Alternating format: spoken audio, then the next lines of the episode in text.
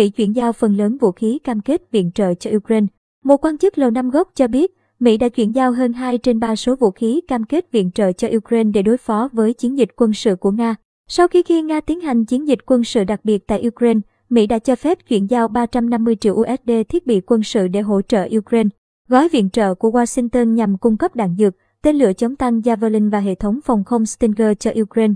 Ngày 4 tháng 3, một quan chức Lầu Năm Góc cho biết, Mỹ đã chuyển cho Ukraine lô thiết bị trị giá 240 triệu USD trong số 359 triệu USD đã cam kết. Bạn có thể thấy chúng tôi đang triển khai nhanh như thế nào để đưa những thiết bị đó ra thực địa, quan chức Mỹ nói.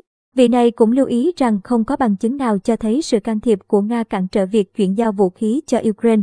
Washington đã thông qua khoản viện trợ quân sự trị giá 60 triệu USD cho Ukraine vào mùa thu năm ngoái. Tiếp đó là 200 triệu USD vào tháng 12 để cung cấp vũ khí và đạn dược cho quốc gia Đông Âu. Phần lớn số viện trợ trên đã được chuyển giao cho các lực lượng Ukraine.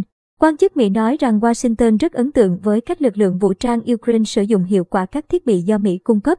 Họ có thể triển khai thiết bị rất nhanh chóng trên chiến trường và đã làm chậm đà tiến của Nga, quan chức Lầu Năm Góc nói thêm.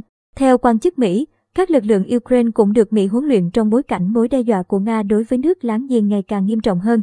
Quan chức này cho biết 14 quốc gia khác cũng đã chuyển giao vũ khí cho Ukraine kể từ khi Nga bắt đầu chiến dịch quân sự hôm ngày 24 tháng 2. Ngoài ra, Tổng thống Joe Biden cũng yêu cầu một gói viện trợ mới từ Quốc hội để cung cấp thêm sự hỗ trợ của Mỹ cho Ukraine.